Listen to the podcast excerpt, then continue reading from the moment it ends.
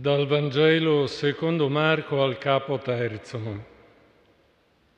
Gesù intanto con i suoi discepoli si ritirò presso il mare e lo seguì molta folla dalla Galilea, dalla Giudea e da Gerusalemme, dall'Idumea e da oltre il Giordano e dalle parti di Tiro e Sidone una grande folla sentendo quanto faceva, andò da lui. Allora egli disse ai suoi discepoli di tenergli pronta una barca a causa della folla, perché non lo schiacciassero. Infatti aveva guarito molti, così che quanti avevano qualche male si gettavano su di lui per toccarlo. Gli spiriti impuri, quando lo vedevano, cadevano ai suoi piedi e gridavano, Tu sei il figlio di Dio. Ma egli imponeva loro severamente di non svelare chi egli fosse. Salì poi sul monte, chiamò a sé quelli che voleva ed essi andarono da lui. Ne costituì dodici che chiamò apostoli perché stessero con lui e per mandarli a predicare con il potere di scacciare i demoni. Evangelo del Signore.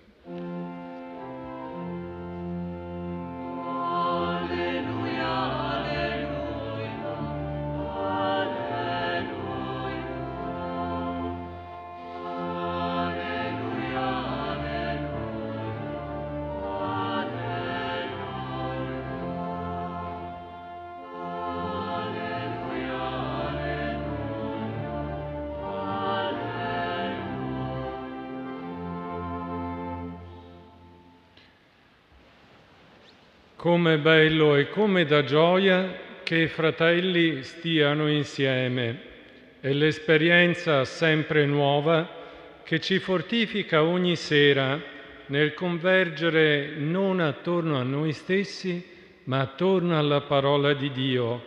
Questa è la fonte vera della gioia e della nostra amicizia.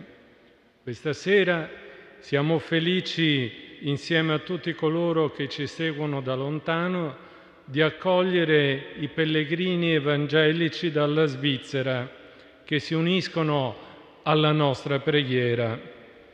Gesù ha assunto pienamente la nostra umanità e con essa il limite fisico del corpo, la sua fragilità. In se stesso, in lui, abita tutta la forza di amore del Padre e tutta la debolezza dell'uomo.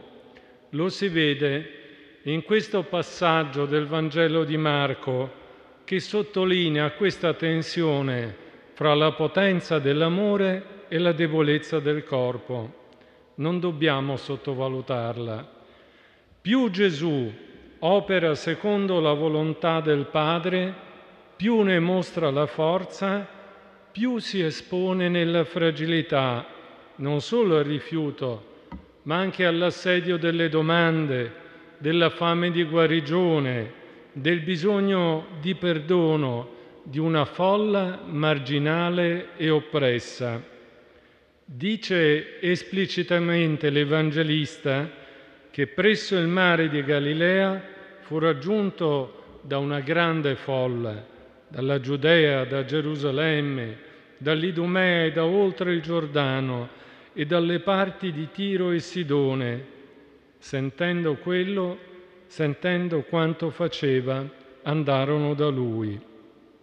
Infatti aveva guarito molti, cosicché quanti avevano qualche male si gettavano su di lui per toccarlo. La pressione di questa folla era tale da rischiare di rimanerne schiacciato, tanto che chiese ai discepoli di mettergli a disposizione una barca. E Gesù non è un benefattore generoso, non è un guaritore isolato. La sua missione non si esaurisce in un gesto. Comprende e accoglie il bisogno delle folle più profondamente di loro stesse perché non solo le sfama, ma le apre alla conoscenza del regno di Dio. Questo accalcarsi di gente, di folla attorno a lui è un misto di speranza e di disperazione che potrebbe fisicamente travolgerlo. Anche oggi ci sono cristiani generosi che possono vivere la stessa esperienza su fronti diversi di pericolo, ma Gesù non risponde solo a un bisogno stringente, a un bisogno contingente. Con Gesù, a partire da questi incontri, inizia una nuova storia, una nuova storia che ha inizio con la sua predicazione itinerante. Ne hanno maggiore chiarezza gli spiriti impuri, intuiscono che Gesù non è solo, non è un guaritore isolato, non è un benefattore generoso, perché la sua vita, tutta la sua vita, è dipendenza, scelta e amata dal Padre. È questo che inquieta gli spiriti impuri. Non appena, non appena lo vedevano, cadendo ai suoi piedi, gridavano, tu sei figlio di Dio. Essere figlio di Dio. Niente potrà spezzare questo rapporto in Gesù fra lui e il Padre. Impuro, lo sappiamo bene, nell'accezione religiosa ebraica significa separato, separato da Dio, separato dal popolo. E nel Vangelo di Marco sono gli spiriti separati da Dio e dal popolo che gridano l'identità di Gesù perché la temono.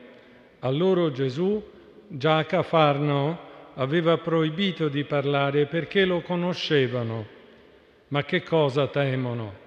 Temono la purezza dell'amore di Gesù per il Padre temono la purezza dell'amore di Gesù, amore disarmato per la folla contraddittoria, che amerà anche nel loro peccato, e temono l'amore di Gesù puro per noi, che ascoltiamo la sua parola viva oggi.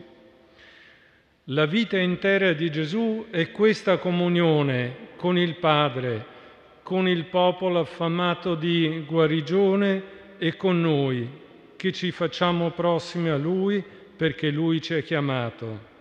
E la vita di Gesù è uno scandalo a tutte le espressioni di separazione fra i suoi discepoli, fra i popoli, fra le nazioni.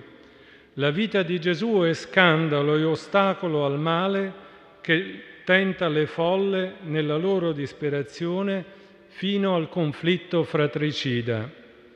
Gesù, ci dice poi il Vangelo di Marco, salì sul monte, chiamò a sé quelli che voleva ed essi andarono da lui. Ne costituì dodici, che chiamò apostoli perché stessero con lui e per mandarli a predicare con il potere di scacciare i demoni. Questa è la risposta del Figlio di Dio non essere solo, ma con il Padre, permetterci di avvicinarci a Lui e inviarci a predicare con gli Apostoli e come gli Apostoli, vincendo il male e scacciando i demoni. Questa è la grazia di oggi e di allora. Chiamò a sé quelli che voleva e noi per primi siamo stati scelti prima di amarlo siamo stati liberati prima di liberare gli altri, siamo stati soccorsi nella nostra fame e ci ha risposto il Signore in maniera più larga e abbondante, perché ci ha reso partecipi della sua stessa missione, del suo, della sua stessa volontà ricevuta dal Padre.